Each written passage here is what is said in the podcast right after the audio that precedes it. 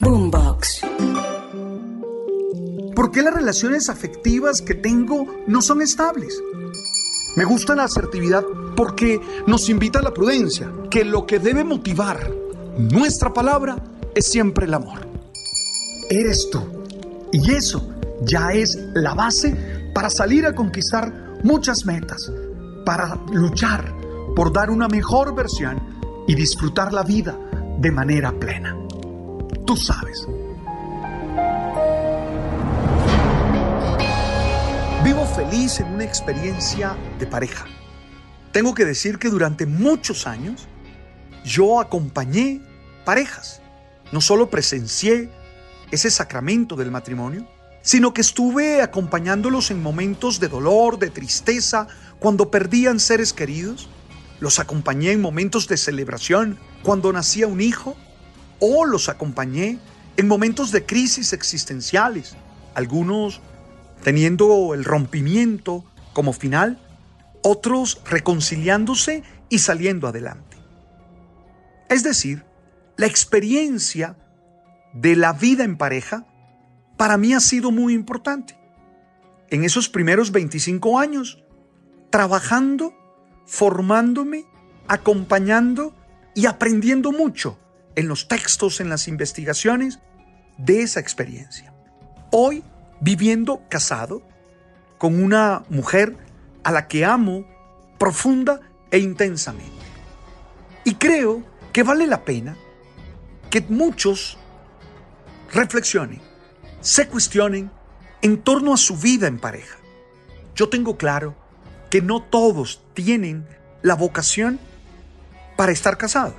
Tengo claro que muchas personas pueden quedarse solteras, pueden hacer su proyecto de vida sin vivir una experiencia de matrimonio y que eso no los hace raros ni raras. Simplemente esa es su esencia, esa es su vocación y deben vivirla con orgullo, con libertad, con responsabilidad y sin ningún tipo de miedo. Pero también sé que muchos deciden casarse. Y creo que vale la pena que reflexionen cómo están llevando su vida de pareja, cómo están conviviendo. Y quiero referirme a la vida en pareja, que para mí es la base de la familia. A veces hablamos de familia y enseguida involucramos hijos, involucramos otros miembros de la familia extensa. Y yo creo que la base es la pareja. Y por eso la reflexión es en torno a cómo están viviendo su relación íntima, su relación original, su relación genuina, cómo se están acompañando diariamente en cada una de las dimensiones de su ser. Yo creo que una pareja feliz está conformada por seres generosos que quieren que su pareja sea feliz. Eso podría parecer un contrasentido. Pero ojo, una pareja feliz está conformada por miembros que quieren que el otro sea feliz, que mi pareja sea feliz. Es decir, la preocupación de un miembro de una pareja feliz no es su felicidad, sino la felicidad del otro, la felicidad de aquel o de aquella con quien están compartiendo la existencia. Esto lo digo porque muchas veces las personas viven encerrados en un círculo de egoísmo y piensan solo en su felicidad, en su placer, y eso deteriora cualquier escenario, cualquier contexto para que la pareja pueda vivir plena y pueda vivir feliz. Entonces, yo tengo una relación de pareja feliz porque quiero que ella sea feliz. Pero claro, en este primer punto hay que subrayar también la reciprocidad. Ella quiere que yo sea feliz. Ojo, aquí no puede haber subordinación, aquí no puede haber desigualdades, aquí no puede haber esas experiencias en las que uno quiere que el otro sea feliz y el otro de manera egoísta, de manera narcisista, chupa todo y no da nada. No, estamos hablando de una experiencia de reciprocidad, pero de generosidad. La pareja feliz está compuesta por miembros que quieren que el otro sea feliz. Segundo, la pareja feliz se comporta como un equipo de vida y piensa en todas las características de un equipo. En un equipo hay por lo menos 4C. Una, confianza. Si no hay confianza, no hay vida de equipo. En una pareja donde no haya confianza, no hay nada. Donde se tengan que revisar celulares, donde se tengan que revisar mails, donde se tenga que espiar al otro. Olvídate, allí no hay posibilidades de realización y de plenitud. Entonces, la pareja como equipo tiene una primera C, confianza. La segunda C es comunicación. Claro, esa pareja tiene un proceso de comunicación efectivo.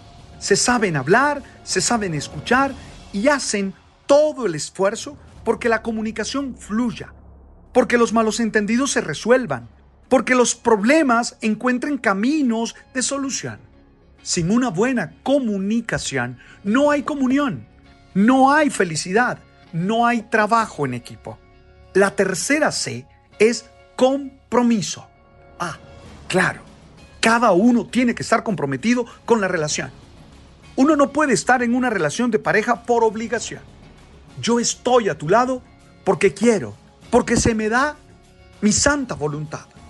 Y por eso me comprometo a hacer que esta relación fluya, a hacer que esta relación tenga sentido, a hacer que esta relación salga adelante. Eso es fundamental. Sin eso, no hay cómo. A veces está comprometido un solo miembro. Esa pareja termina naufragando, termina ahogándose en el mar de dificultades que los seres humanos tenemos. Y la cuarta C es complementariedad. Somos diferentes. Tenemos habilidades distintas, tenemos posibilidades diferentes y nos juntamos para apoyarnos el uno al otro. Si lo logramos, seguro vamos a tener un buen equipo.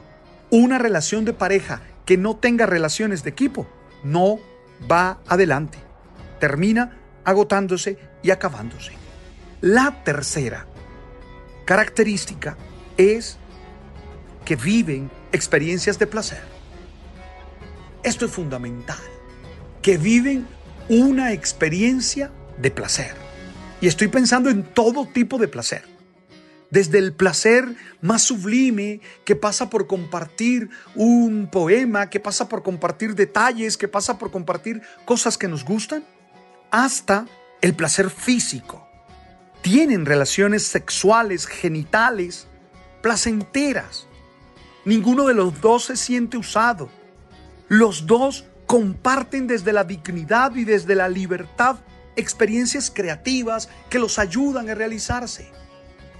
Oye, trata de dar lo mejor, siempre en la dimensión genital, sexual.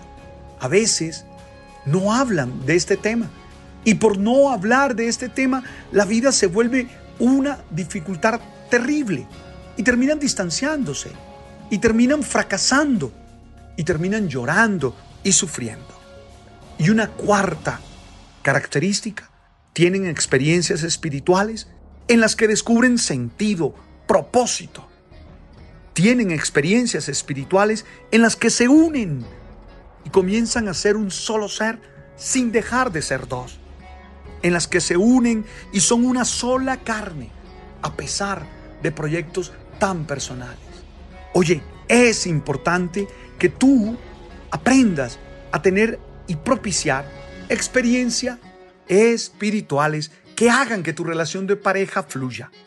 Revisa esas 4 características, esas 4 claves.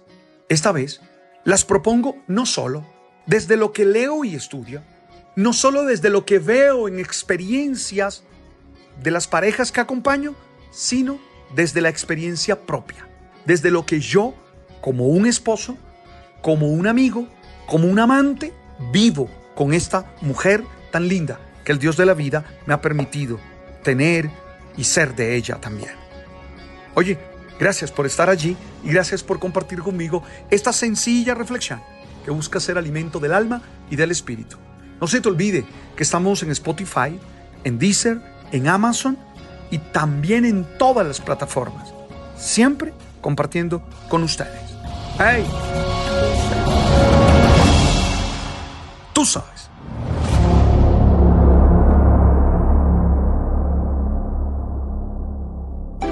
Boombox.